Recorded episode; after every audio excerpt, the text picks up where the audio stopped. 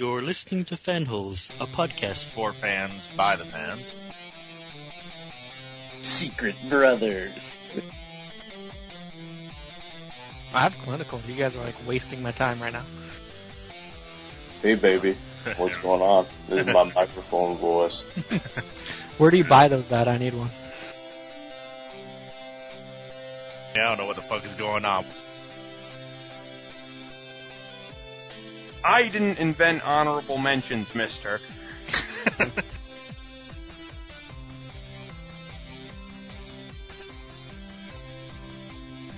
I have a headset. It looks way cool. You should all be jealous. I, uh, we are. I'm with Mike on that one. I'm a woman.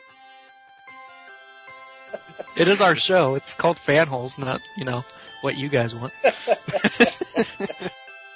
we do a podcast? What the fuck?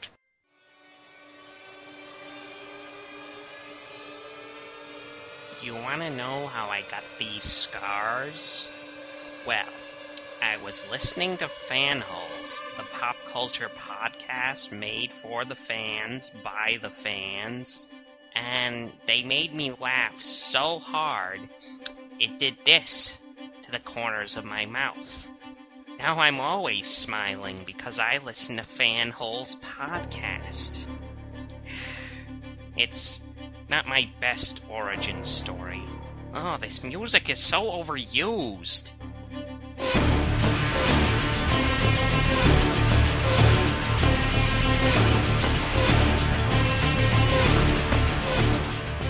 Hey guys, welcome back to another exciting episode of Fanholes.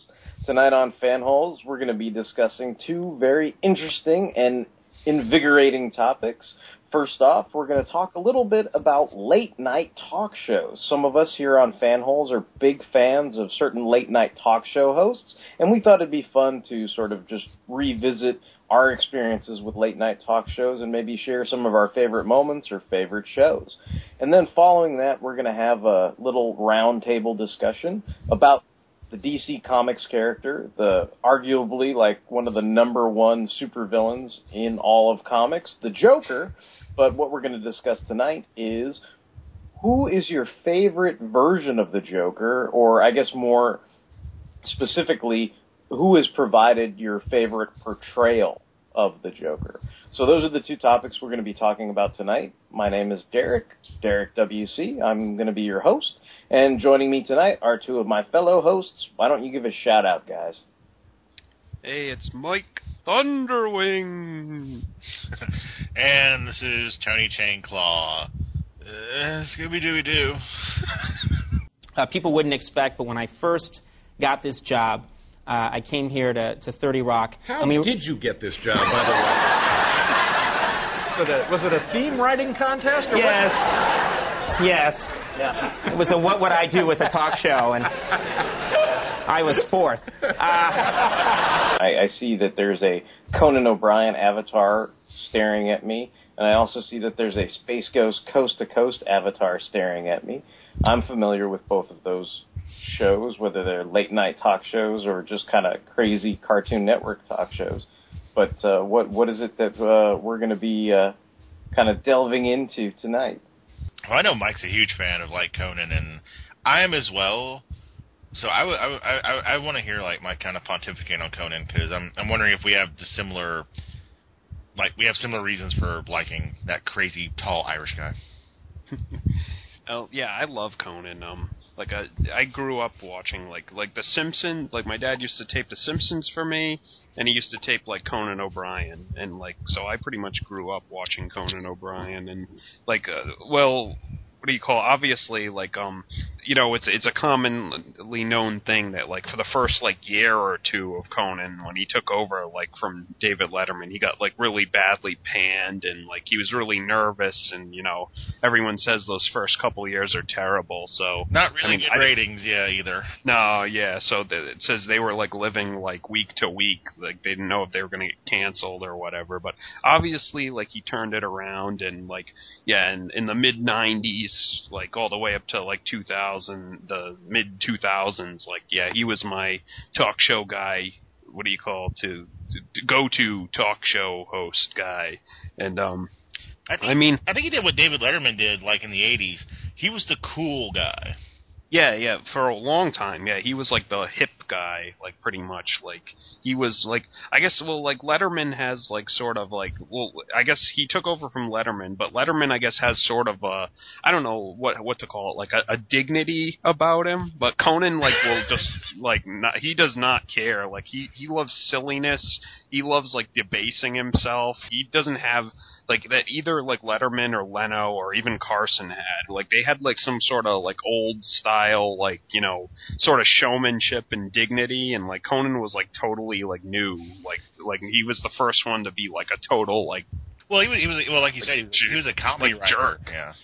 Yeah, he he was a writer, yeah, and like he was kind of like I've read like that whole the whole book that was about the late night war of like a couple of years ago when you know Conan lost the Tonight Show and Jay Leno took it back and all that, and like they had some really good like um historical like uh information in there like how Leno and Conan and like all those guys like got started and like what they were doing and it, like you know Conan was ba- basically like you know uh, I, he was working on the Simpsons he was a writer for the Simpsons and he was just kind of like well I mean this is good but I feel like there's some like it's not still the right fit for me and like he was finally like you know what? I want to try perpo- performing and stuff so like eventually they took like a long shot on him, and eventually it panned out. So Well, I mean, he, he did have like a, a good background though, because he worked on like the Harvard Lampoon, and he he did do a lot of writing for Saturday Night Live too. Even like like your picture shows, showed up once or twice in a couple skits. So yeah, yeah. Also an SNL writer, yeah. he wasn't he wasn't a featured player though. He would just show. I remember one time one of my favorite like random Conan moments on SNL is he was like a farmer with a cow backstage or something like that. And he was doing this really horrible, like hick accent.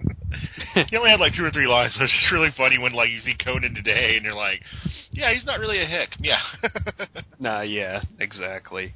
I don't know. I just like I, I like Conan's like yeah like from because he he is like he started as a writer. He ha, he makes a lot of like pop culture references and he makes like a lot of historical references. Like he's a big fan of like history and stuff. And he like I think the thing he does better than anyone else is make fun of like old timey things like like or just kind of like he always does like that to talk like every so often he'll break into like his old timey talk. He's like see here see you know listen to this kids you know like like the old like i don't know 40 eh, 50s like tv show host or something. Back when I was a kid, we used to listen to the radio wave programs of the day.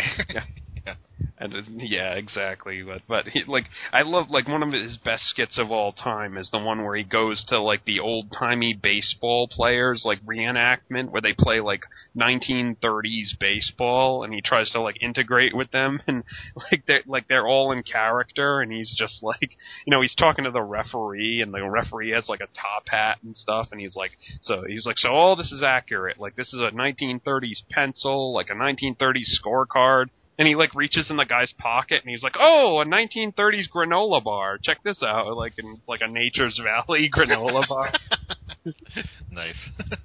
then like he gets dressed up and he like hits on all like the the 1930s like women like watching like from the stands and stuff. And he's pretty much like he's like and what's your name like little miss? And she's like i'm married. You know my husband's like fighting in the civil war. And like conan's like oh well i was in the civil war with him. And let me tell you he was acting quite cowardly. And it's like and then he made up made out with another dude. You should like ditch him and stuff Nice. and then like he's he's reading from like a like pamphlet of old timey terms and he's like trying to like woo her and he's kind of like he's like I hope I haven't caused you any unpleasant cogitations.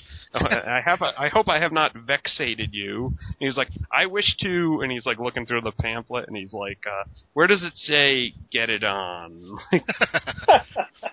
nice. Well, I, I think another thing, Mike, that I always really liked, and I think this is when he really started breaking out. He would, he would, him and his team of writers. Obviously, it wasn't just him, but I'm, I'm sure he had a lot of input.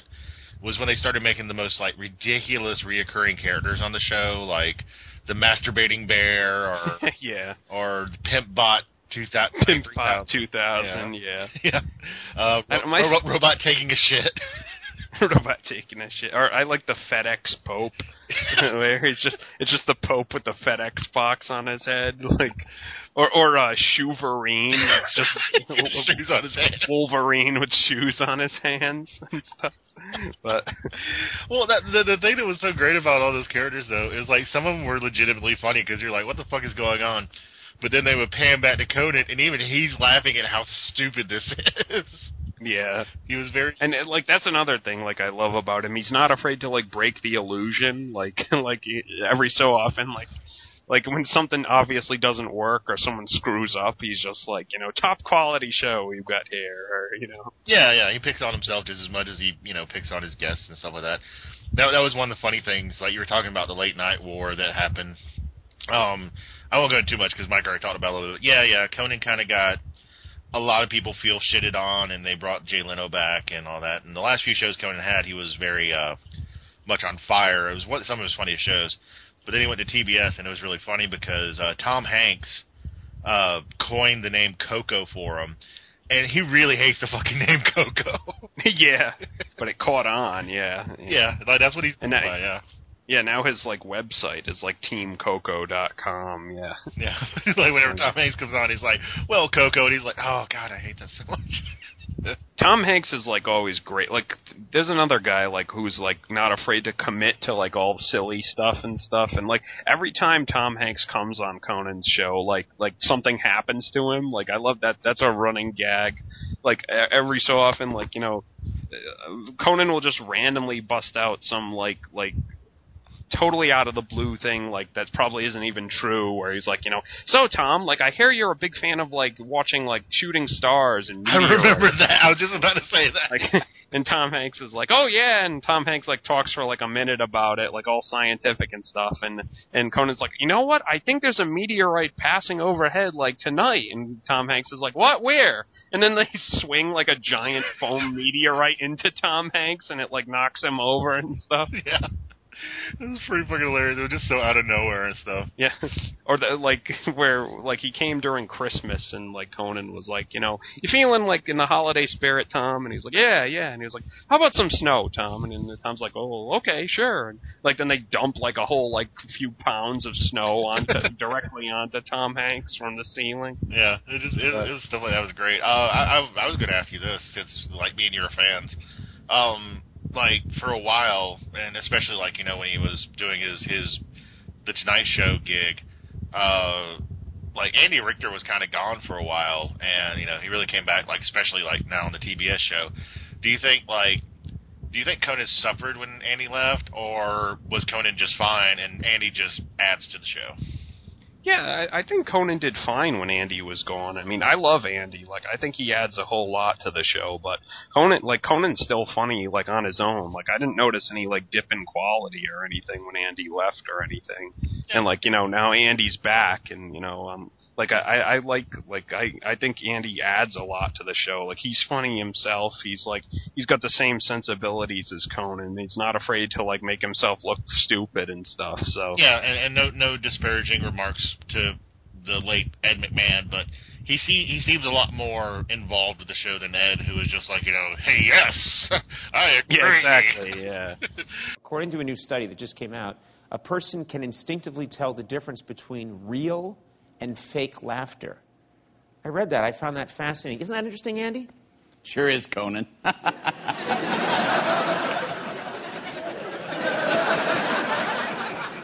Fortunately, fake laughter isn't an issue on our show. oh, no way! You know, I've been doing this a while, and I have yet to hear a fake laugh. Not on this show! you are correct, sir. You are correct, sir. Yeah. Yeah. Uh, yeah, exactly. Like Andy actually contributes to the show, and he's not just like a yes man kind of. But I don't, there was there was a funny skit they had on the TBS show like maybe a year or two ago where um Andy was like, "I'm feeling unappreciated, Conan." So like I got my own sidekick, and like he had a sidekick like at a podium, like sitting like right behind him, and like, like whenever Andy would make a joke, like the guy would be like, "Ha ha, gold!" Like, and like, whenever whenever Conan would make a joke, like Andy's sidekick wouldn't laugh at all, like he'd just have a straight face and stuff. I'm not a fan.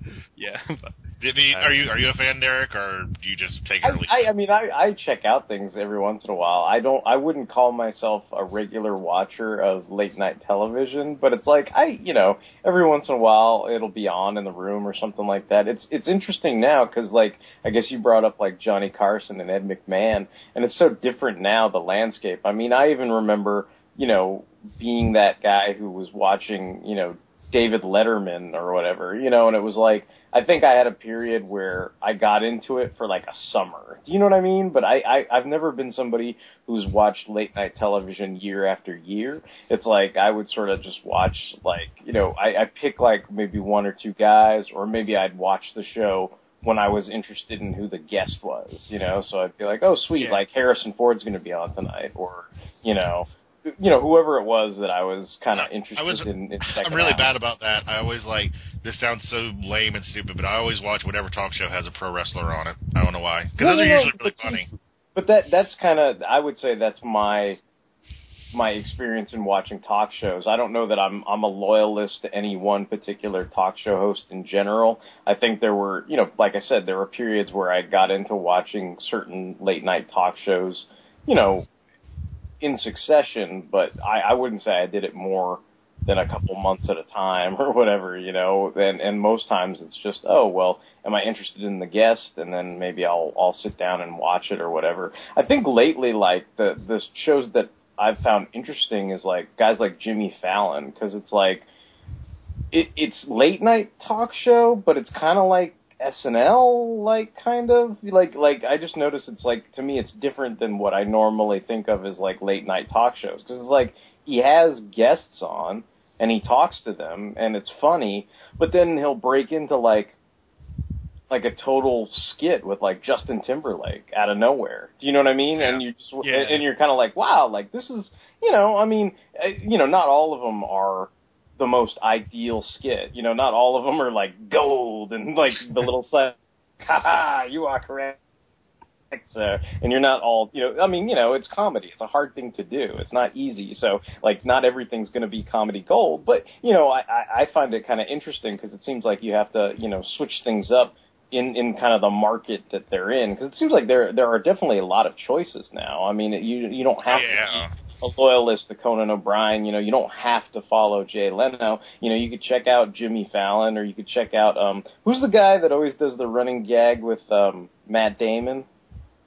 uh, Kimmel. Yeah, Jimmy yeah, Kimmel. Jim, Jimmy Kimmel. You know, and so so you know, and, Oh, you know, I guess I should. Oh, go ahead. Finish your thought. no, I'm just I, I I just think there's like lots of different things you could you know check out if you if you'd like. Well, I. I I was gonna say like I guess I should say my second my second favorite guy is Craig Ferguson. Like, Oh, okay, Like okay. he comes He- right he is- after Letterman. He is so fucking likable. Yeah, he's like so charismatic and like easy to like, and I think that's because like he he kind of like takes a real like self-deprecating and not not self-deprecating, I guess it's, like undervaluing like sort of approach where he like he pretty much every show he pretty much admits like this show has a terrible budget, like we're totally crap, like you know. Yeah, it And- wasn't. It wasn't like Conan where he would make fun if something went wrong. Like, like Craig Ferguson is like, you know, I used to have a really incredibly bad drug problem, but I'm okay now. Yeah, exactly. Because like I guess he had he was like a part of that lifestyle for so long. He's just like got this, you know, sort of like you know, uh I don't know, like he doesn't give a shit like yeah, attitude. you can't say anything about much. him that he won't say worse about himself. Yeah, exactly. Yeah. And of course he's got like probably the most unique setup like in in late night now with he's got a robot sidekick and Geoff, like Geoff. yeah, Geoff Peterson, yeah, who like sits at a podium, and it started off as like a deconstruction sort of of, of like the late night sidekick, where like Geoff Peterson just had a bunch of pre-programmed responses and stuff, where he'd be like, and he had like a generic robot voice where he'd be like, "That's hilarious, Craig," and stuff. But like now he has like an actual like dedicated like voice actor Who, who's like actually who sounds a lot like fucking uh, George Takei. Yeah, yeah. The guy's like a, the like one of the best like impersonators I've ever heard. Like, have you ever heard that guy do um Morgan Freeman? Like it's No. indistingu- it's indistinguishable like from the real like he he had Morgan Freeman on the show and like he's like you know Geoff does a killer like you and like Morgan Freeman's like oh really he was like and then Geoff Peterson like looks at him and he's like is there anything you would like to ask yourself Morgan and like Morgan Freeman's like all freaked out because it was like dead on. what the hell's going on here? See, when I open my mouth, it makes everything sound smart. That's outstanding. Geoff. Yeah, it's outstanding. It's very, very good. First time I've ever heard myself from the outside. Yeah. There, there's through the wormhole keyhole right there. That's, that's, that, that'd freak you out, that would. That would. Yeah, well, what do you want to say to yourself? Yeah, what would you say? I, I don't know. Think of something nice. All right. Let's talk about Craig Ferguson. No! Go ahead. I dare you. Damn, you look good. That's pretty good. And then like he does this like he some like it's kind of like me where like sometimes he can when he does an impersonation he can only do like one like bit with the impersonations like so like whenever like like Ferguson's kind of like Geoff do like your Liam Neeson and then like and, and Geoff Peterson will be like quickly quickly there's no time let's go quickly I, I, I've watched it a couple times. One thing I've always been kind of amused by is like if he has a very attractive female actress on or whoever, he does openly flirt with them. Oh yeah, he's like you know Conan's kind of like nervous with girls, but like Ferguson, yeah, he's like oh, my god, yeah. Yeah, and and the, the funny thing is, it's not creepy because I guess it's the fucking accent, or because he is he is very funny. Like the, the chick is like totally cool with it. She's like, you know, like maybe I will go to your like dressing room after the show. Like Jesus, you are awesome. you know?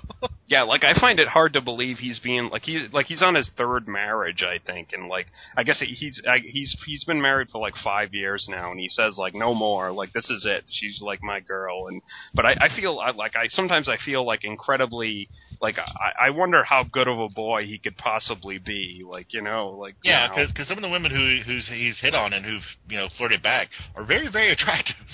Yeah, exactly. They're all like he's very he's if I do say so like myself, he's a very like charming motherfucker. Like I gotta say, yeah. Yeah. He's like very charismatic and stuff, but Yeah, I, Yeah, I, I also like his kind of uh, kind of like the fan holes. I, I could appreciate this uh, when he's not, you know, picking on himself or like being self-deprecating. He has a very nice little evil streak. He has like this kind of dark humor every once in a while.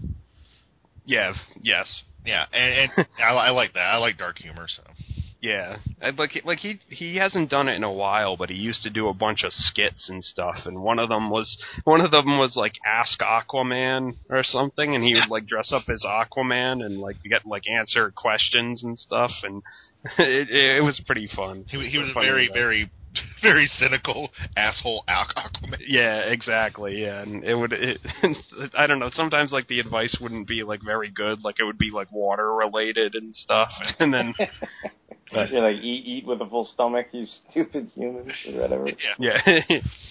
My other favorite one was he'd do like a, a Prince Charles talk show. And it'd be like the rather late program starring Prince Charles. You know, it's like brought brought to you by Meat Pie. It's like regular pie, only awful. Oh, I, I, I used to really enjoy his. uh He used to read emails and tweets. Uh It was tweets. It was tweets. And Oh like- yeah, he he still does that. Yeah, and whenever he would show the the tweet from uh, the fan, obviously, I guess I guess legal reasons, he would he couldn't show like the picture, you know, especially if it's like a copyrighted image or if it's like you know the actual person. So he always puts a fucking picture of a bird, like a random bird, on there. Oh yeah, he's like he's like this is from Joe and like yeah like uh, in uh uh in uh what do you call it? In Arkansas and he's like Joe's a tit you see. And he's like and then he like looks at his producer and he's like see there's a picture of a tit so I can say I can say that. Yeah, he, he he's very fun. I uh, there I, there I was kind of like Derek as far as him because I haven't watched him in a very long time, but there was like about a four month period where I was really into it, and I would like turn on it because the one thing about Craig Ferguson, I don't care about any other like talk show. As far as this one fact, he has the most catchiest damn theme song. Yeah, definitely. He sings it himself too. Yeah, like, he wrote that song. It's got some like the yeah. It's like it's very catchy. It's got great like lyrics, like like really like lyrical. Like I don't know. He's a he's a very talented musician like himself. Yeah, it sounds kind of Beatlesy. Yeah, it, has that, it has that kind of Euro pop kind of thing going for it. Um, let me ask you guys this.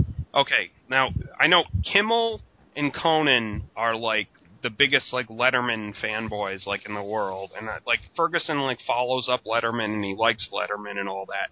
I've never liked Letterman. Like I've watched him and I've never like I I don't get him. I guess. I like, think I I don't know. The only way I can describe it is when I had a period of when I got into Letterman. Letterman's like the step on a rake joke.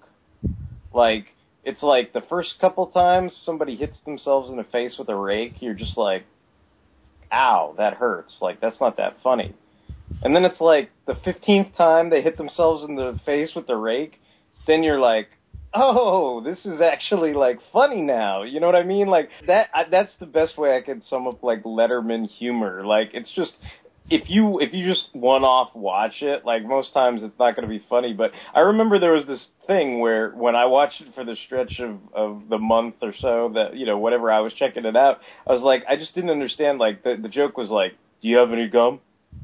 And I went like, well, what? I don't understand what that means exactly. And it was like this thing where he just bust into it randomly, like in the middle of you know interviewing somebody or like talking to you know his uh, his little crony. I forget what his sidekick's name was Uh, again. Paul Shaffer.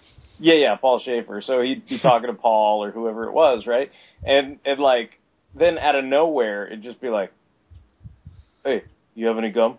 You know, and and it was like I was like, what does that mean? But like basically like by the like fifteenth time I heard it, it was just like, oh, like now I'm. It's like it's kind of like one of those things where like somehow like it's very in jokey, you know, like in in that Yeah. sense where it's like if you're not sort of part of the if if you're not on the inside of it, then then you're kind of like, what the. I don't he does kind of have this. his own little universe for his show. Yeah, you you sort of have to, you know, get hit in the face with a rake like 15 times before you're you're sort of in that bubble or whatever it is, you know. And like, I don't know. I think like there were a lot of lot of fascination with Letterman, especially when he did that sort of whatever it was he was doing with Madonna. I remember I was kind of fascinated with that. I mean, I know that's really old school, like way back in the 90s or whatever. I remember one time, like one thing that was like really big and like you know, he's a lucky man. I remember Drew Barrymore flashed her tits at him. Yeah, well, like whatever whatever was going on at that time, like I think I think that aspect of it, like kind of how you guys were talking about how Craig Ferguson gets to flirt with a lot of attractive, you know, starlets or young ladies or what have you, and I think there is that aspect to to Letterman as well, where you're like, how the fuck does this guy get to like date Madonna or whoever it is, you know, especially as like a young teenage boy, you're just kind of like, what the fuck? Like, how does that work? You know, like there's got to be some trick to it, you know. So you just kind of watch it, and I remember watching. um I, I don't remember. Well, there was that movie with Madonna where they they did her document Oh, the dance uh, tour or whatever. I can't even remember what the hell it was called, but but I remember there is like Dare or something like that. yeah, yeah, and it was like there's a couple clips with um Letterman and Madonna, what looks like kind of like, and and you could see like the difference between his performance persona and like his real like that whatever they captured of him, like the limited amount that they did, it was very like him in real life, I guess. You know, maybe him turned off or, or not in entertainment mode, you know, and so I, I always found that kind of fascinating for whatever reason. Um, but I mean, that, that's Well, the did- best know thing that. I could do to play devil's advocate and kind of say like, why, why do people like Letterman or whatever? That's, that's the only explanation I could really give. Well, I, I do know. Like, I think one thing that kind of helped him out early on in the '80s, because that's that's kind of when I watched him was in the late '80s, right before Conan took over in uh, the '90s. Um, yeah, he was like kind of funny. Um, I, I do give him credit for, and I can't believe I forgot his damn last name. Um, you guys probably would know the actor Chris. What's his last name? He's he's been in. Uh, uh, uh, I'm trying to think of something. He, he's he's uh, in Eagleheart. He was in uh, Get a Life. The TV Oh, show. oh, uh, uh, uh, Chris. Uh, God damn it. Yeah, same here. same here. I- i- If anybody like look, sees his picture, sees his face, he was in uh something about Mary. He was like the he was uh I'll, I'll just look it up while we're here because I'm like. Chris Elliott. yeah Yeah, yeah, there yeah. We go, there you go. Uh, he pretty much discovered him, and that was, that was a great find. I think Chris Elliott's a really funny guy. Um, but yeah, I think a lot of people like Dave because he was a he was a weatherman. He was he he had pretty humble beginnings, and I guess like a lot of weathermen back in the '80s, uh, this was a thing. Derek would probably get my back on this. A lot of weathermen seemed to be like you know amateur comedians. They would try to throw jokes in and It's, stuff. it's it's like that. It's like that thing of I I know I don't remember if you were on the show when we talked about it, but how I said one of my favorite comedy movies is L.A. Story, and he you know Steve Martin his character is like I'm the wacky weekend weatherman, you know, and he's like doing the thing where he's like we got sun, we got sun, we got sun, sun, sun, and then of course it rains that weekend, so they're all you're fucking fired or whatever because you're an idiot, you know. But it's like yeah, there there's there, basically like my my thing with the L.A. story was always there's some kernel of truth in a lot of Steve Martin's writings, and I think basically what you're saying is is is that kernel. You know, there there were people who either had aspirations to be stand-up comedians or moved on from. You know, they weren't just looking to be the weatherman, basically. Yeah, yeah, because back in the '80s, being, I mean, let's be honest, okay, with today's science and technology, and there's college courses, you can be a meteorologist. Back in the '80s, you're a fucking weatherman. Yeah. You really didn't have to know what the hell you were doing. You just be like, "What does it look like outside the window? It's sunny. Probably going to be sunny tomorrow. Fuck it." you know. Yeah, yeah. So, but it has changed. I will, I will not be disparaging towards Weatherman, but I, I think that's why some people like Letterman. Now we're just going to wait here for What a second. happens with the button? oh, here, you- you'll stand Oh, here. yeah, hide behind me, Yeah, Al. that's That'll work, sure. You can't see me now, can All you? right, now where Hit do the button again? Now there you it is. see the statistics Okay, so this up? is yeah. It's clear outside. What about the barometric pressure? Because It's 30.18 I, I can't I can't leave the house until I know what the air pressure is. I know you have very sensitive skin, Al. I could see that. Sure. I agree with Mike though. I mean, I watched him a little bit in the late '80s. Uh, it was really more because I was really young and I wanted to stay up late. And there, uh, you may not remember this, kids, but back in the '80s, TV wasn't always on 24/7. They actually had sign-off times. Yeah, yeah, they would actually turn off after a while. Did you guys? I mean, like th- that. That's making me think of like older late night stuff. Like, did you guys ever watch like Arsenio Hall or anything like that? Arsenio, I loved Arsenio. Like, because I remember, like, you know, uh, uh, like everything else, I don't think I was a specific fan of of one talk show host or the other. It's not like I would always watch Johnny Carson or I'd always watch Arsenio or I'd always watch whoever, but like depending on who the you know like like me being like a Star Trek nerd, if you know Captain Kirk came on Arsenio to pimp out like Star Trek Five, I would very well probably watch Star Trek Five. Like I know you know Tony's saying like he oh he's outing himself because he'd watch you know uh, late night talk show with wrestling stuff like Stars or whatever. Well, I would watch you know late night talk shows if like Robert Englund showed up on them or or if you know basically it's like oh Freddy Krueger's going to be on you know late night TV or, or or Captain Kirk or whoever it is. You know like I would I would sort of get excited about those things. Well, so. well, Arsenio actually does have a place in history because, and again, I'm, I'm showing my age again, but for the longest fucking time, it's not like how it is now. Back in the day, Johnny Carson was king. It, like you, you Yeah, cannot yeah. go against Johnny Carson. And CBS, ABC, they would put up all these damn shows.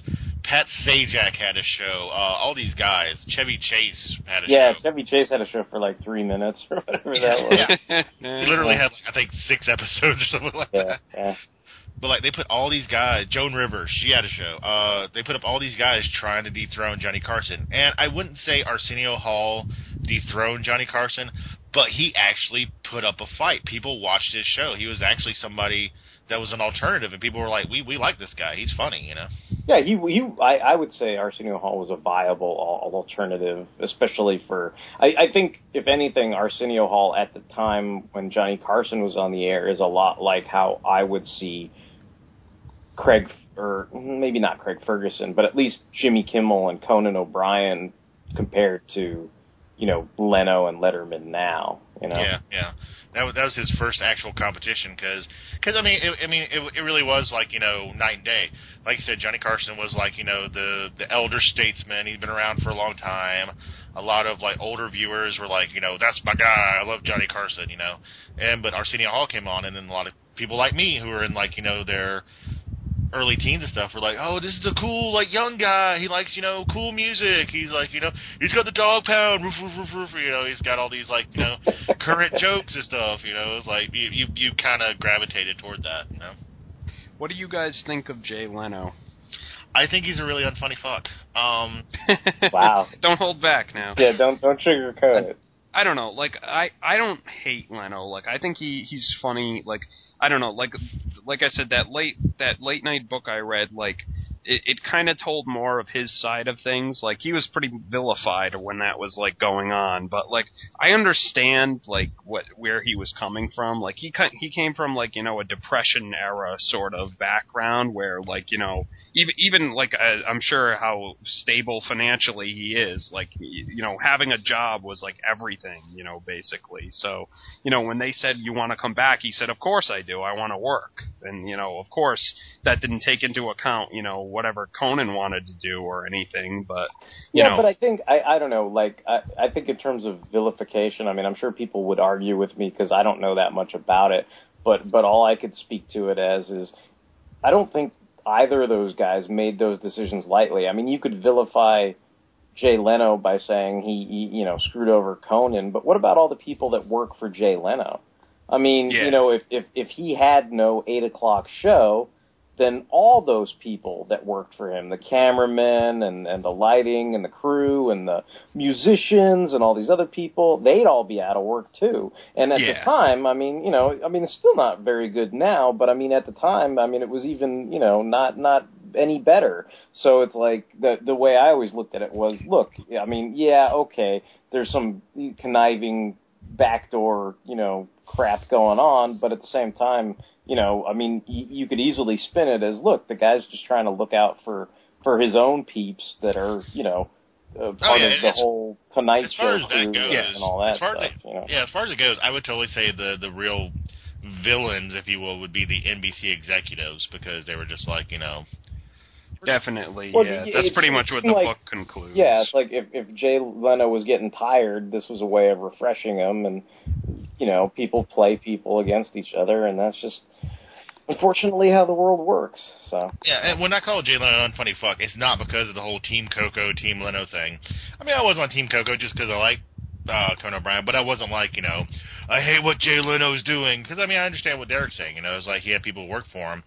I just, I don't find him funny. Whenever I watch a show before this all happened, when he was still the Tonight Show host and Conan came after, I, I don't know if it's the voice, like, hey, you know, what you do, eh," you know, um... he's he's he's he's too wide appeal, I guess. Is, well, there's you know, that, but I I don't know. I don't mind him in doses, just like everything else. Yeah. I mean, I, I think some of the bits he has is funny. Like yeah, I like, I love I, I love like when he looks at the obituaries or, or like the funny yeah, head, like headlines. headlines and all that stuff. I, I I enjoy when he like interviews all the dumb fucks in the middle of the street that don't know what country they live in or you know Oh, whatever makes- is. It makes me Yeah. feel so bad, but it is kind of funny. I've seen a you know, couple like those. stuff like Uh, that. jaywalking, Yeah. yeah. yeah, you know, like things like that. So like I, I, you know, I don't, you know, I, I, think it's harmless. Like I don't, I, I.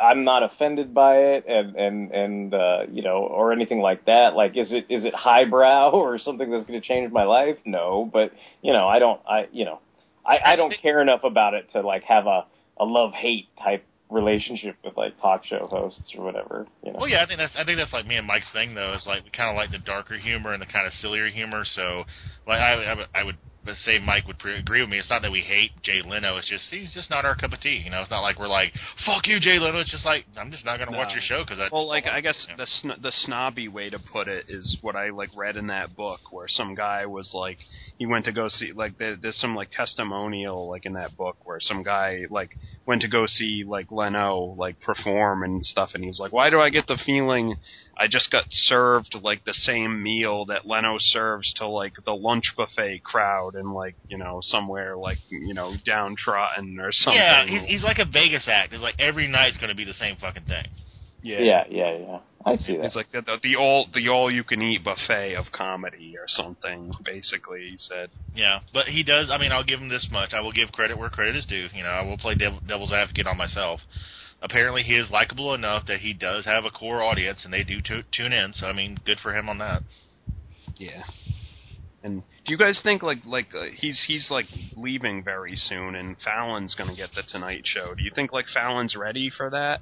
I think the the best thing to come out of the whole Coco uh, Jay Leno thing was Fallon because when uh, Conan left NBC, Fallon wasn't doing that great, and for some reason that really reinvigorated him or like focused him. And like Derek said, his show has gotten really popular, and he's been a lot more funny, and like he's been more. I think I think he's he's sort of tapped into whatever the zeitgeist is that is going on now, like whatever you want to quantify that as. He seems like a little more on the pulse to me, like than, than Yeah, some of the definitely. other guys, I guess. Thank you, microbreweries, for making my alcoholism seem like a neat hobby. Yeah, so uh, whatever you know happened during that, I think like Fallon really did get the best of it. But um, can he take over? It's hard to say on my end because I thought I thought Conan did a great job as a Tonight Show host, and I don't really understand why they were worried about him. I mean, I know the ratings were down, but you know it is a new host taking over. I don't even know if Jay Leno's ratings were that good when they first started out. They were getting their ass kicked by Letterman, you know. But at the same time, they might have more faith in Fallon. Fallon may be more of a team player. I could see Conan being kind of adversarial. I'll give him that. You know, like I said, I'm not going to Yeah, say well, you kiss that. basically, I don't. Yeah, like uh, the book pretty much details that Conan's people like never really liked Leno. Basically, like they they were let they were all Letterman people basically, and it was kind of an us versus them mentality. And you know that's not that's not like bad or anything, but like. Uh, But it's not good when I you're on the same network. yeah, exactly. Like, you know, Leno and Conan got along, but they said there's there was always like sort of an underlying like competition, I guess. well, well, Conan was kind of a, a Letterman guy because like Letterman had him on the show and stuff, and uh Letterman like gave him his blessing and stuff. So I can kind of see that. Yeah. Yeah. So. Like I said, though, it's it's weird though. Like I, the, my original question to you guys, like it's weird because I really like Ferguson and I like Conan, and whenever I see Kimmel, like I like Kimmel too, and like Kimmel and Conan are like big Letterman fanboys, and like I don't get Letterman, so I'm like, well, what if I like them? Like, how come I don't like Letterman? Like, it's like, Well, I mean, uh, uh, Conan is a big uh, uh, Carson fan too. Uh, you can like what comes before and not mimic the same thing. You don't have to do the exact same thing. Like, um, yeah, I, yeah, you know, they they they just I, I'm just like I'm like I'm like, what did they see in it? I'm like I was like kind of mystified almost, like Oh. like and I- D- Derek Derek kind of explained it to my satisfaction though, but like I, I'm just I, kind of yeah, I mean, I, I think it's like anything else. I mean, I, I think it's it's all subjective. You know, it's like your taste, right? So like, you don't have to quantify. Like, you don't have to either apologize or or question yourself on on why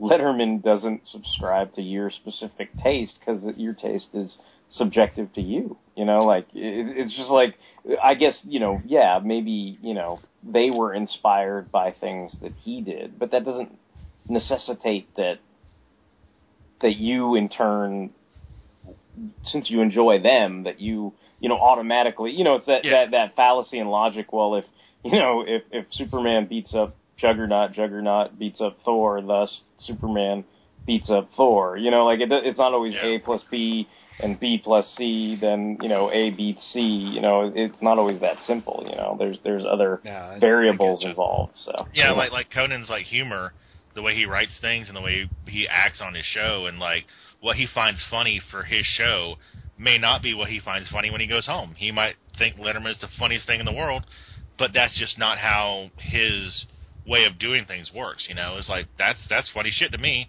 but this is how I do my show. You know, he has his own way of doing it. Yeah. He pretty like the, I, I keep rec- that book is like it's called The War for Late Night. It's, it's if you're if anyone listening is interested in this stuff, like it's great. It's a great book. It really like like it goes beyond that whole like Conan Leno war and really like explains the politics of late night like talk shows and stuff.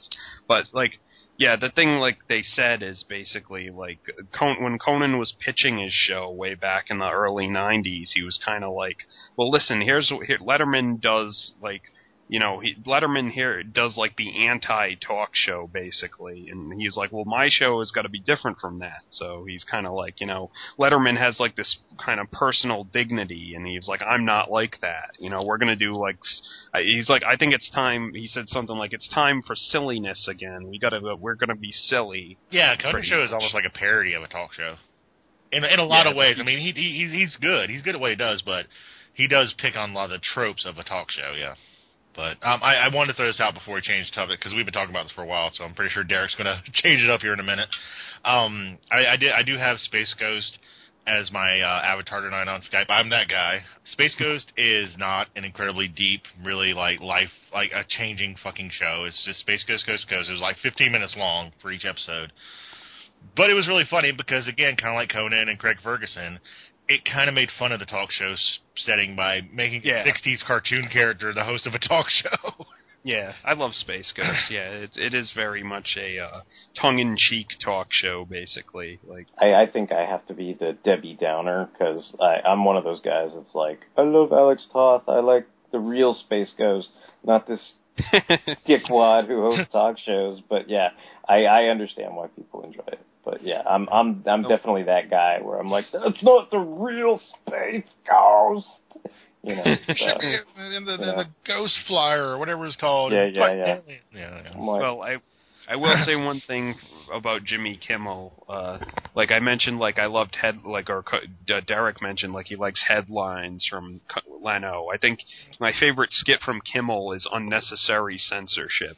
Which we see a lot of, like of parodies. of. Oh, yeah, I know oh, what you're talking about. is- Yeah. that is pretty hilarious when he does that. Yeah. Yeah, like yeah, he he takes a he takes a clip from whatever, and it has no bad words at all, but he'll throw in bleeps at random points, so it sounds like they're cussing. Yeah, yeah. They I actually, don't- like, I think I, I, I'm imagining she got her idea from this as well. But I, I was watching like those online, uh, you know, that one girl, Heisu Otaku, who does like all the Oh, the anime Digimon one, yeah. the Digimon ones that she does of that with unnecessary censorship. I mean, I, that was make me fucking cry. Yeah, Like- I gotta. I'm gonna have to link you guys to the Mister Rogers one that Kimmel did because that one was yeah that that like I almost gave my cousin an asthma attack when I let, let what like he was like he couldn't breathe. He was laughing so hard. Yeah, But those it's- are always pretty. It's like a, like a UPS guy comes to like Mister Rogers' door and he's like he gives him like this little package and Mister Rogers like opens it and he looks inside and he's like oh and he's like would you like to bury it in my nice. I wonder if you ever think about the things that you can do now that you couldn't do when you were a little baby. Can you f- yourself now? And then like, there's like he's like Mr. Rogers is like the first thing I do when I get up is I go and I swim in the pool and it like shows him by the pool and they like blur out his whole like crotchal region like he has nothing on. Nice. Uh, that's funny. Um, so I just wanted. Oh, I was going to Oh. throw out one more uh, host, and I won't go into Okay. it because people watch him all the time. He's very current. People know why he's funny. Uh, it's not really a talk show, but it kind of is. Uh, Jon Stewart's really funny too. I like the Daily Show. Yeah. Oh. I like the Daily Show and the Colbert Report. They're very funny as well.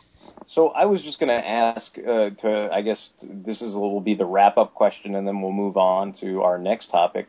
But I was just going to ask, since I'm not like a mega super fan, I'm more of a casual viewer. Are there like DVD type compilations? Like I'm assuming maybe there's stuff for like Space Ghost Coast to Coast, but like, are there DVDs of like things that like Conan fans can check out or Jimmy Kimmel? Um, or I know Or do they Time kind of post, post things online, or how does that work for fans of those? Shows? Well, I think I think uh, NBC does Hulu for uh, Leno and uh, uh, Fallon, right? Yeah, like I know I'm not sure if you can watch you might be able to watch the whole episode, but it, they probably only keep it like current for like a month or whatever, okay. I think. Okay. I know like Conan has like in fact like the last I think I mentioned it like as a favorite thing of the week maybe a few weeks ago, but Conan had his like 20th anniversary like uh special and like what he they had they were putting up all old skits like on his website for a while, but now they're gone. But Oh, okay. like you know, he kind of said like, "Oh, these are going back in the vaults or whatever." So He you know, Disney that shit. yeah, so I think your best bet if you want to find a specific skit of anyone's is look on YouTube, pretty much. So Okay, interesting. and you might All right. find some like VHS recorded version of it. Yeah, yeah. whatever. Yeah, uh, as far as like people you can actually pick up, um, Derek, you're actually right. Uh, Space Ghost Coast to Coast is on DVD. Um, I don't know if it's in print anymore, but it does exist. It's out there. And I, I do remember Time Life. If you like old school, Johnny Carson had like a massive collection of like the best of the Tonight Show on DVD. Yeah, that's what I was expecting. Like maybe that some of these other guys would have like best of compilations or something like that. But um, yeah, we'll we'll try to find some stuff and put it on the spindle for everybody. Um, but I guess switching gears and moving on to our next topic. To them, you're just a freak. Like me. They need you right now. When they don't, they'll cast you out. Like a leper. You see, their morals, their code. It's a bad joke. Dropped at the first sign of trouble.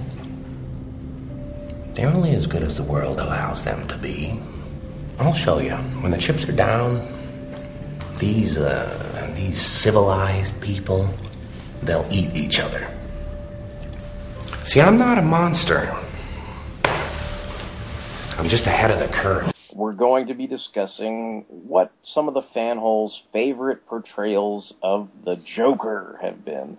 You know, we figure that's one of the most iconic villains in the DC universe, uh, part of Batman lore. And, you know, everybody just thought it'd be fun to go around in the round table and figure out, you know, which version of the Joker that they liked best. And, you know, I don't know if there's going to be kind of pontifications or equivocations or honorable mentions or double favorites or anything like that. But uh, I'm going to start with Mike because there may be. So Well, thinking about it and kind of, I looked on like Wikipedia and I was kind of like, man, like what? Who do I like as the Joker? What what what have I liked as the Joker? And I guess very appropriately, much like the Joker himself, I I'm I'm kind of like, you know, if I have an answer, it's multiple choice. So like, I'm, I'm kind of, I guess. I don't have a specific like favorite version of the Joker, but I like like a bunch of elements from a bunch of different like Joker portrayals and stuff and like uh, I don't know, like it, he's a hard character to nail down because he's had so many like He's, you know he's changed so much over the years. Yeah. Yeah, he's like he's you know he's a murderer. He's just a like you know mischievous like clown. He's like a psychopath. He's he's insane, or then he's like it's the opposite. He's super sane somehow, or something, or like he's like I don't know, like some weird Grant Morrison-y thing. he And then he he, uh, he jizzed on a sigil and became more sane than than insane. Exactly. Like he went all the way around. He got so insane. It, He, like, became the- Morris sane. yeah, Morris. Eh? Yeah, like sometimes he's like a criminal genius. He's like a criminal Yeah, genius who plans out all his plans. Other times he's just an agent of chaos. He does everything on a whim. You know. Yeah. Well, I find it funny, like where, like especially like in the Nolan movies, like in Dark Knight, where he's like, "Oh, I don't make plans," and I'm like, and I'm like, dude, if you like set up things that you know you want things to happen a certain way, that's called a plan. Like so, um, like sometimes I'm kind of like, you were delivered in a body bag to your enemy's headquarters with the intent to take him out. That's a plan. Yeah, exactly. I'm like, that's not exactly, yeah. I mean, I, I'm sure you can argue that, like, oh, well, he didn't expect it to go down that way, but then he just improvised. But then I'm, I'm it's kind of getting, like, sometimes I feel like the Joker has like worse fan aura than Batman does. Sometimes. Well, sometimes sometimes you, he has to have it. Like it's like one of those things where you, you can always argue about that. I mean, if you really want to break down, you know, okay, he's just a dude, you know, but sometimes it's like he's not just a dude. It's like you know, Luther will like view him in the cell, and it'll be like, okay, we're not taking this guy, you know, or whatever. And it's like, what's so like, what's the big, you know, you're like, what's the big deal about the Joker? But then he's a huge deal, you know. So it's like it's, it gets kind of crazy sometimes. Um, I I guess like when I thought about it real quick, like just to go into my quick thoughts was I I, I think I'd lean a little more towards recent stuff, but I don't know if that's just because of of you know kind of like the current mindset of most folks. I mean, I, I figure like I always was fascinated by the Joker, so it's like guys like Cesar Romero and even Jack Nicholson. I mean, it was like that night and day thing where you're saying they're two totally different characters and interpretations. I, I, I would definitely say like when it was just those two guys doing it, like I didn't really consider too many of the cartoon voices on Super Friends or anything like that. So for a while, like it was always, oh yeah, Jack Nicholson. You know, like that that would have been really simple. But I think as as you kind of go down the line, you know, and you're like, oh, okay, well then you've got all this great voice work from Mark Hamill, and you've got, you know, Heath Ledger's performance as the Joker, and then, you know, even um uh uh why can't I think of his name? Aquaman Bender, like Even Joe Oh, Joe- DiMaggio, yeah, he did yeah, a great Joe, thing Joe in Red Hood. DiMaggio did did a really knockout performance in Red Hood, like Or so, John John DiMaggio. John- we always yeah. say we always say Joe DiMaggio. Joe DiMaggio's a dead baseball player. Even tougher making with the yucks when you're worm food, huh? Yeah, John John DiMaggio, like he does he does great great work as as um as the Joker in Under the Red Hood. So I mean, you know, you're you're you're hard pressed to, you know, just settle on one. I mean, I guess if I if I had to go with live action, like maybe I'd go with Heath Ledger. And if if I went with, you know, animated, I'd probably go with Mark Hamill. Uh but I mean as far as like, you know, I think that Mark Hamill version has ebbs and flows, you know what I mean? Like cuz there were points where, you know, I'd watch the animated series and go, man, can't the Joker kill anybody? Man, the Joker like falls on garbage and scows, and you know, you know, a lot of those early Yeah. Joker episodes were very tame because they were on Or- Fox Kids. Or he know? gets he gets upstaged by Harley. or yeah, or that, you know, or Yeah, like, Bruce Timm like that. you know, Bruce yeah. Timm has such a hard on for Harley. He's got to make her the star. Yeah. But I mean, Well- I definitely, I definitely enjoy Mark Hamill. I mean, especially in like something like uh, Mask of the Phantasm, where you have a murderous Joker who is animated, who does not have to suffer the, uh, you know, indignities of being saddled with Harley Quinn. You know, I'd probably point to like Mask of the Phantasm. You know. Well, I Yeah. think the thing about Mark Hamill's performance, and I think one of the reasons why people like it so much is like on a base level, yes, he did a good job. I mean, it was a really good character, but also for guys like all of us, you know, I mean, I know even Mike, you know, would agree with us. He was fucking Luke Skywalker, and Joker's a complete like 180. It's like this completely different character. He had this amazing laugh. I love Mark Hamill's Joker laugh.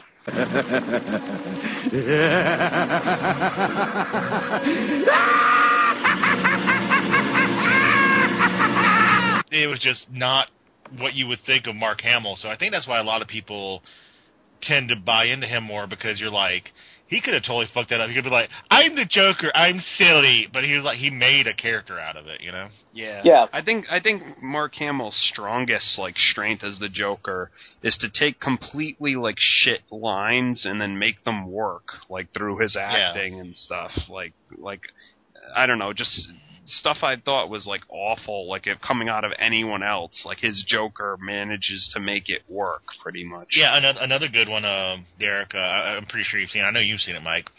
But he was also really good in Return of the Joker for Batman Beyond. Yeah, yeah, definitely. I mean, a lot of people kind of describe that as like the Hannibal Lecter Joker, but yeah, he's definitely like a lot more deadly and dangerous because of I, I mean, especially I guess if you watch the the unedited version or whatever. The you raw know, but, uh, cut. yeah, so so he's definitely more deadly in When that. he doesn't when he doesn't die by tripping. Yes, when he doesn't die by tripping. See, that, that's that's the comeuppance of the Joker. You know, sometimes you gotta trip on an oil slick, and and you know you're like, well, what about all that fan aura? Oh, I guess it wasn't on the beach that day when he tripped on the oil slick. You know, And Derek, have you read? Oh, go ahead, Tony, because I probably this will go into another tangent probably. Oh, okay. Um, I, I was just going to. This is actually just really quick. I, I was going to uh, address the fan aura thing real quick. I think one of the reasons why the Joker has the fan aura is because we did grow up with so many villains who will pontificate and explain their master plan and not shoot the bad guy. But with the Joker, he will do that sometimes. He has done it before. But then sometimes he'll just shoot a motherfucker. Yeah, the the chaos is what do you call? That's always like fun. Like you never know exactly what's going to happen sometimes. But I was going to say, like speaking of fan aura, like Derek, have you read? Did you read like the whole death of the family like Yeah. thing, like Scott Yeah. Snyder's thing? Yeah, I did. I don't know. Like I thought that was a case of like Joker's like where I was like, come on, man, like ridiculous fan aura where like not not only with the stupid like cut off his face and wear it like a mask thing, like where where like anyone who has any kind of like medical like you know expertise will tell you is probably not good for you. Right. But um I don't know, there was that one scene where he breaks into police headquarters and he like switches off the lights and he goes in a room with like 10 cops and he kills all of them and I'm like, "What?" Like I was kind of like, "What? Seriously?" He's suddenly Jason Statham. Yeah, ex- I was like he, he kills all of them except Commissioner Okay, Gordon. I take it back. Jason Statham is my favorite Joker. He's like, I'm the Joker. And I'm in the police station. I'm shutting off the lights. Killing everyone. He was like, for, for this scene, the role of the Joker will be played by Jason Statham. Well, I, I, I mean, I agree. I think it's like how people write them. Uh, one of my favorite Joker stories, and oh my god, I know I'm gonna like get like you know like cliched. Everyone says that, but I really like the Killing Joke because that is so the Joker. He he has like kind of a plan. Sorry, Heath, and he follows it through. But he's not the badass. Like I, I, that's one of my favorite points of the comic is like Batman finally catches up with him and he's staring him down, and he kind of like takes a couple, you know, swipes at Joker, you know, and then Joker's just like, "All right, are you happy now? You're gonna beat my ass and get a rounding applause from like the public gallery. Is that gonna make you happy?" And like Batman has been thinking about this for the whole time. He's like, "Is this how you want this to end? You know, you want us to like kill each other?" But he doesn't say it, and like Joker's just like, "Let me tell you a joke," and I love this joke. I don't know why, but I'm gonna tell it. He's like, well, you know what? It's, it's funny. Here, here, here. Listen to this. There's these two guys. They're in an insane asylum, and one night they decide they don't want to be in an insane asylum anymore, so they're going to escape. And they get to the top of the roof, and there's like a way to jump across to another building, but it's too far. And they're sitting there thinking about it, and he's like, "Okay, I've got this flashlight. I'm going to shine the beam across the buildings, and you walk on the beam, and then I'll throw it to you, and you do the same for me." And the guy starts laughing. He's like, "What? What's so funny?" He's like, "You're fucking crazy. You're gonna turn the beam when I'm halfway across." and then Batman starts laughing, and I like that kind of moment. I like that because he's like, it's not that he's laughing because it's a funny joke. Because the Joker does horrible things in the Killing Joke. He, like I said, he cripples Barbara Gordon. He tortures Jim Gordon, and you know he's not a nice guy. But the reason Batman laughs is because is that is is again one of those moments that happens over and over again where he's like, the Joker really is fucking crazy. You know, he, I, I mean, I he, he pities the Joker because he knows that like if he kills him or if he really does try to like really take him out, he's killing someone who's not all there. He he would be he'd be murdering someone. He wouldn't be killing someone. You know, out of like you know, I mean, it, it's really weird to say that because Joker does so many horrible things. But even in the Killing Joke, he doesn't kill the Joker. It's some random gunman. So you know, not Killing Joke, but uh, Death in the Family. You know, So, I don't know. I like moments like that, and I think that's why people like the Joker because you can relate to him, but you can't. You know. He's supposed to have like no empathy or whatever, so it's like hard to have like empathy for him. So whenever there is a moment where like that, you're kind of like, oh well, maybe there is some kind of spark of humanity in him somewhere, but Yeah, and that that is that that, that comic also had like a origin for Joker, which I don't know if they totally shitballed and made it different, but he was like the Red Hood. He fell into like toxic waste, and he like had a disfigured face. Um, actually, actually, I forgot though. Uh, me and Derek have been pontificating. Who is actually your favorite Joker, Mike? Um, I don't, I don't know if I could choose. Like, I, I guess I'd, I'd say like, like, um, Heath Ledger, Heath Ledger's Joker, like, like super entertaining, like take, like super, like you know, obviously the, the guy poured his life into that role, pretty much literally, Yeah, and alright. uh, like you know. One of the easily one of the best like movie experiences I've ever had watching that movie for the first time, and you know it's a great memorable like version of the Joker. And like I feel like I almost shouldn't pick that because I feel like it's like cliched almost like you said Tony like you know like the killing joke is cliched. But I guess I'd, I'd almost have to go with that. I mean I like Mark Hamill's Joker but like I guess like like Derek said sometimes I'm kind of like well sometimes he's really like fucking ineffective basically like sometimes he's you know I guess, he's I guess it's that kinda, like, it's that loser. fine line where you're you know eh, to to I guess please a fan. You know, I mean the the Joker can't be too ineffectual and too goofy. You know, you you or or, or maybe you don't want it to be to that point. You know, where you know it, it's just he's worthless. You know, and he trips on an oil Yeah. slick and that's it. You know, but then again, you know the the opposite end of the spectrum. You know, you can take that too far where you know it's like it's the fucking last laugh and there's like Joker in uh, every single DC comic book ever and everybody's got fish fucking faces and you know you're just like come on dude like you know like enough you know like it just it, it gets ridiculous so I mean you know I, I can see where you know, like the, some of the best performances I think have that sense of balance, but but yeah a little I mean, I like- like I said, I li- you know. I like Mark Hamill's like performance and stuff, so that's probably like the nicest thing I can say about him is like he's always a solid performer as the Joker, and like he always gives his all, and like I feel like some like the Arkham games, like I didn't like really like Mark Hamill's performance in that, just because I guess he was very restrained in that sort of, and he wasn't very funny. Like he was just kind of like they just gave him a lot of like like I don't know generic menacing dialogue, I guess, instead of anything funny. Yeah, So they I wanted to be the big bad instead of like the Joker. yeah. Yeah. And I don't know, some I guess some honorable mentions. Like I like yeah, like John DiMaggio and, and Under the Red Hood. He was very unexpectedly like good You know, as the you know Joker. who I liked that that's I would guess I would put as an honorable mention that I always liked that's kind of off kilter is uh Michael McKean. Like when he did, you know, it was like uh it was like I'm like Lenny from Lenny and Squiggy was like the Joker, and and that was in that Dick Sprang inspired scene in Batman the Animated Series where they Oh, yeah. the old kind of Yeah. you know, Dick Sprang Batman style and everything. Like I always liked him in that where he I, I don't know, it was just it was so different than you know, it's like if everybody was used to say, I don't know, Cesar Romero and Jack Nicholson and Mark Hamill, you know, it's like it was it was more like he was just kinda like it was a little bit like the old filmation Joker, you know, a little bit, but I just I, I just found it very uh I don't know, I always thought that was interesting. Like I would always like to see more of that, you know. Thank you. You're too kind. Yeah, speak, speaking of like a take like that, like I liked um I think it was uh, Jeff Glen Bennett's uh, Joker in Brave and the Bold. I Okay. really Yeah. enjoyed him too. Yeah, I was, he would definitely be an honorable mention. I liked his voice. he had he had the Dick Sprang look too, and like that, Yeah. that was the funny thing about the Dick Sprang's like uh design for the Joker. a lot of people, you know, say like, you know, oh, he's horribly disfigured, but usually this looks like a, looks like a guy with a big smile. But the way Yeah. Dick Sprang did the cheekbones, he looked really hideous.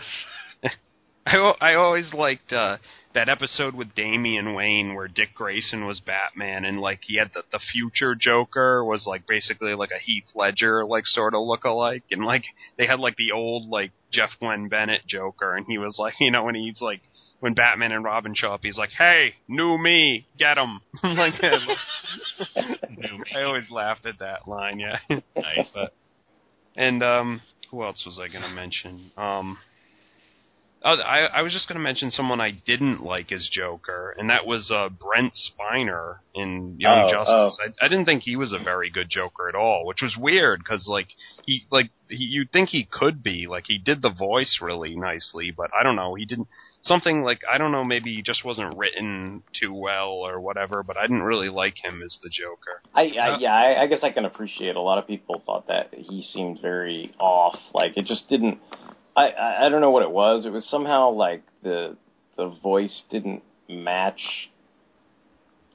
the image almost, or I I don't know how Yeah. to quantify it, but yeah, I can understand why. I mean, I I was more willing to give the guy the benefit of the doubt, but I I understand why there was some kind of disjointedness.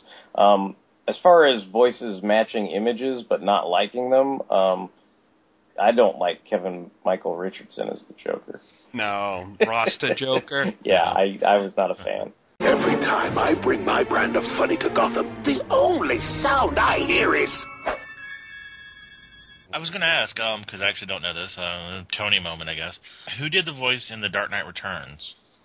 Oh yeah, that uh, what was his name? The comedian guy. Um, he was not bad. He was, he was actually Yeah, for that that version of Joker. Exactly, yeah. yeah, the more kind of sane, kind of crazy one. Because like my favorite line he has is from the comic too, which is just it, when he said it, I could like see the panel when I read it back way back in the day, just like Batman, darling. You know, I just like ooh, creepy, nice. uh, Michael Emerson. That's what. It Yeah. was. okay, yeah. I thought he did a really good job. He was he was he was specifically sane in a lot of points, but legitimately nutballs in a lot of them. So I, I like that. Know what I did like um in Grant Morrison's like Batman and Robin run? Like I liked that whole like Zorn thing he did with the Joker with Oh, he was yeah. he was he was the uh the I forgot what he was supposed to be, like a detective, uh, Oberon Sexton Yeah, or whatever yeah. his name was, but and like I like how he was sort of like helping Batman and Robin just because like you know Bruce Wayne was like lost in the time stream or whatever at that point, so like he he like lost his purpose for living or whatever because like the real Batman was gone, so he sort of like helped them and like he was had sort of a rivalry with whatever Doctor Hurt or whatever the Black Glove or whoever he was supposed to be, and he was kind of like like at the end when he kills him, he's kind of like you know man you you friggin' suck. Like I beat you with this, I beat you with that, you know? You couldn't you couldn't beat Batman and Robin. Like man you got you friggin' suck. And like and like at the end like Doctor Hurt's like he runs to get the gun off the ground and he trips on a banana peel the Joker put there and like cracks his skull open and like the Joker's just kind of standing over him going like man like you know this was a disappointment like well I, and then like he turns around and like that's when Bruce Wayne comes back and he like knock knocks lays the Joker the fuck out but that that was great Well, I, I think that's one of the reasons. Well, well, again, why I like the Joker and why the Fandor doesn't really bother me so much. I like the fact that he's a villain and he he will kill anybody, but he doesn't want to kill Batman. Batman is his his fun. That's like the guy he wants to mess with, and he's he's stated many times in different different writers, which I really like. I like the fact that a lot of writers kind of keep that thing going. Batman makes the Joker's life fun, and that is, I think is a really nice, appealing part of the character. Is like the Joker knows without Batman, he's nothing. He has nothing to do, and I think that's why a lot of people kind of enjoy that because that's why Joker is his arch nemesis. It's not because he's like, I must kill the bat, you know, I must destroy him. He's like, hmm, how can I piss off Bruce today? you know. I think the uh I guess we're talking about like some favorite Joker moments or stories or whatever, but the the one thing that I've always loved is the Underworld Unleashed scene- scene because it's like basically an Underworld Unleashed it's this crossover where all the different supervillains of the DC universe they barter, they make these deals with basically the devil, but it's they call him Neron.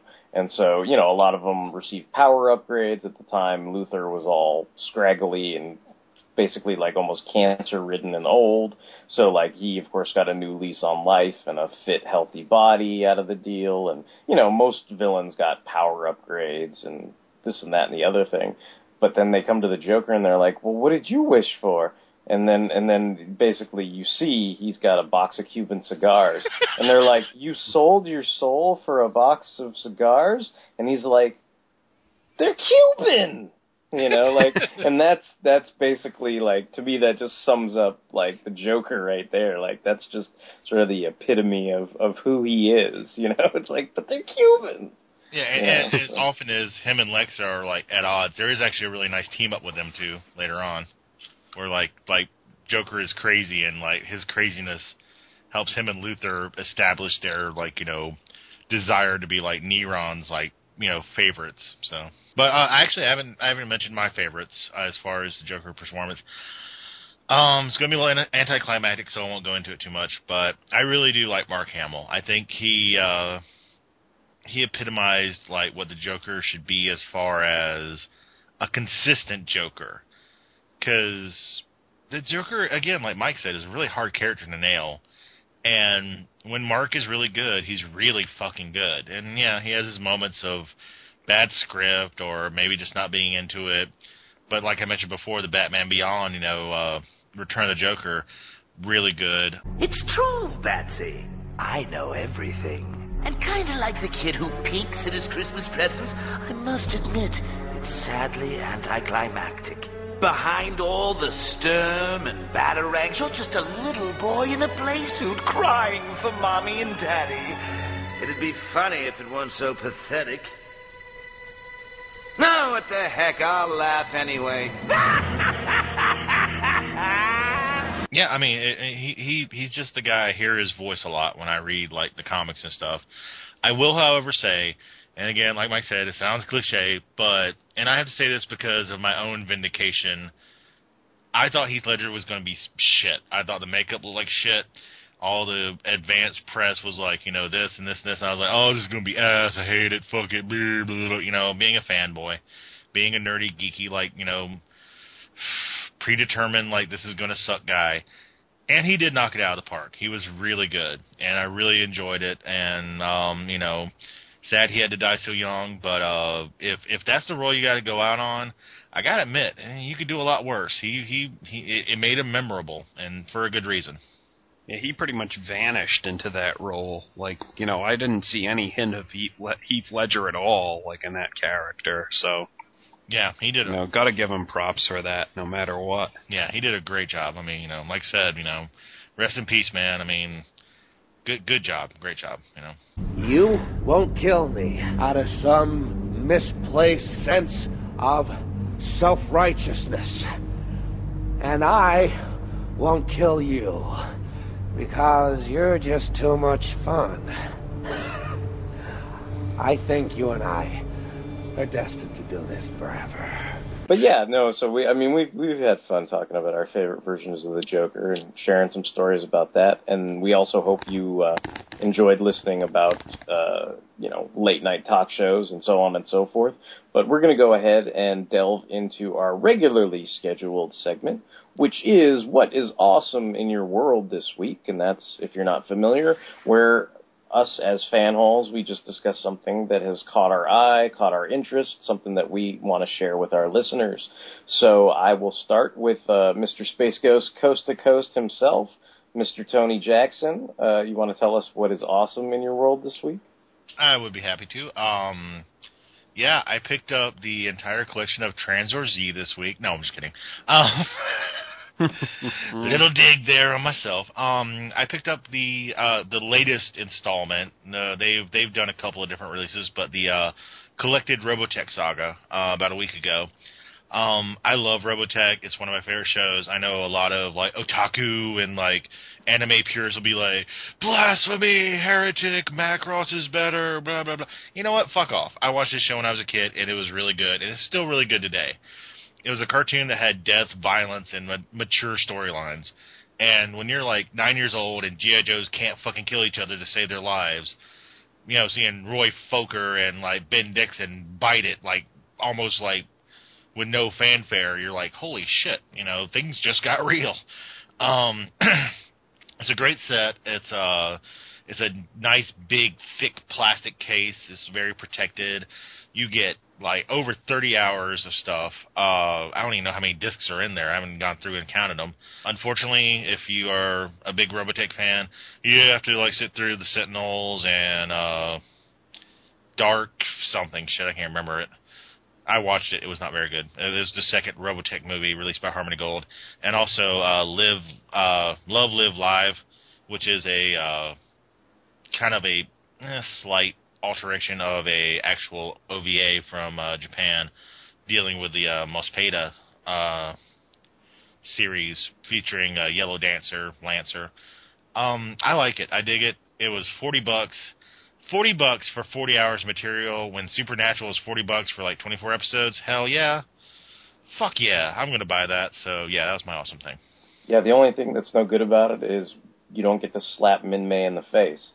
But otherwise, it's an awesome, awesome DVD set. Yeah, I, I'm not a fan of Minmei. It's like Minmei and Quest Pariah. Like they need to start like a club of people that Derek has no love for whatsoever.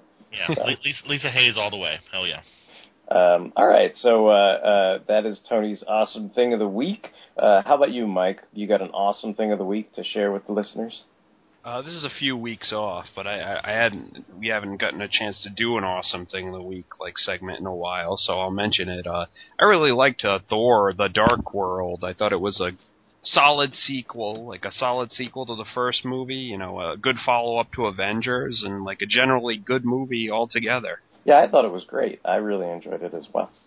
Uh, In case anybody doesn't know, I know this is totally random, but it fits into what Mike's awesome thing is. Is um, remember like how you used to be able to go to like the grocery store or a bookstore when you were a kid and get like you know Empire Strikes Back, the storybook of the movie. Oh And, yeah, like, yeah. Now, those little, a like- major film. Yeah, yeah. Yeah, yeah, or like those little golden books where it's like, here's a random story of like Wheelie, the wild boy of Quintesson, and it's like this kind of square bound paperback book or whatever. Well, there there are two uh Thor the Dark World tie in books, and the reason why I I bought them and and picked them up was because the art is by Ron Lim. So like I was like it's not just like any old like storybook. It's like you know by a pretty um renowned comic book artist. So I, I thought that was kind of cool. So Yeah, Ron Lim did some really good stuff on Silver Surfer. Yeah, awesome.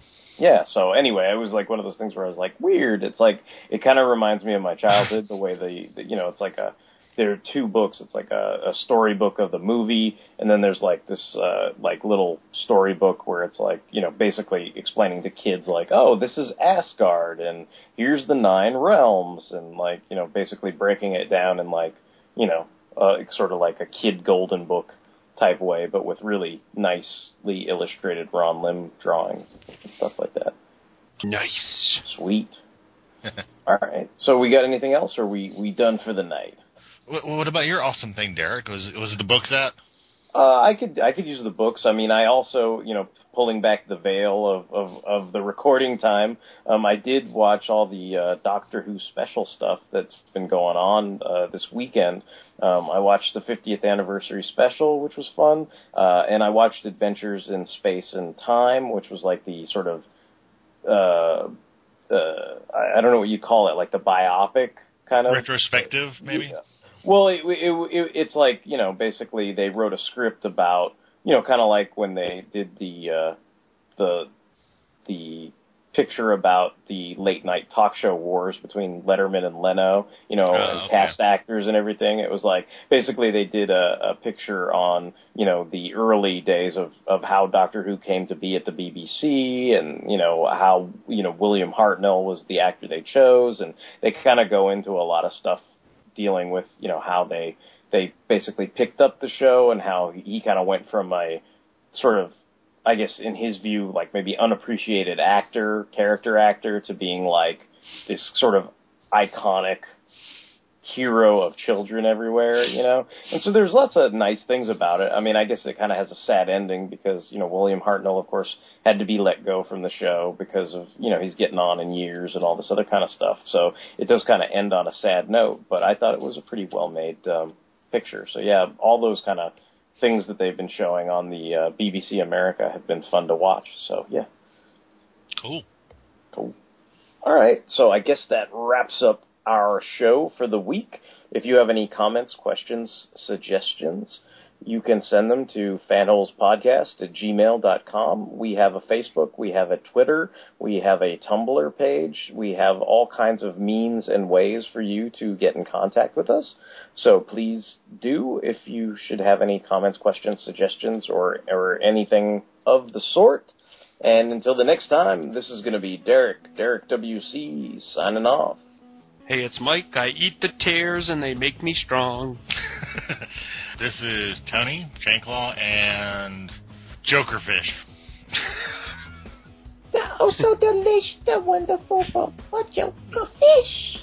I don't know, Mr. T. I got nothing.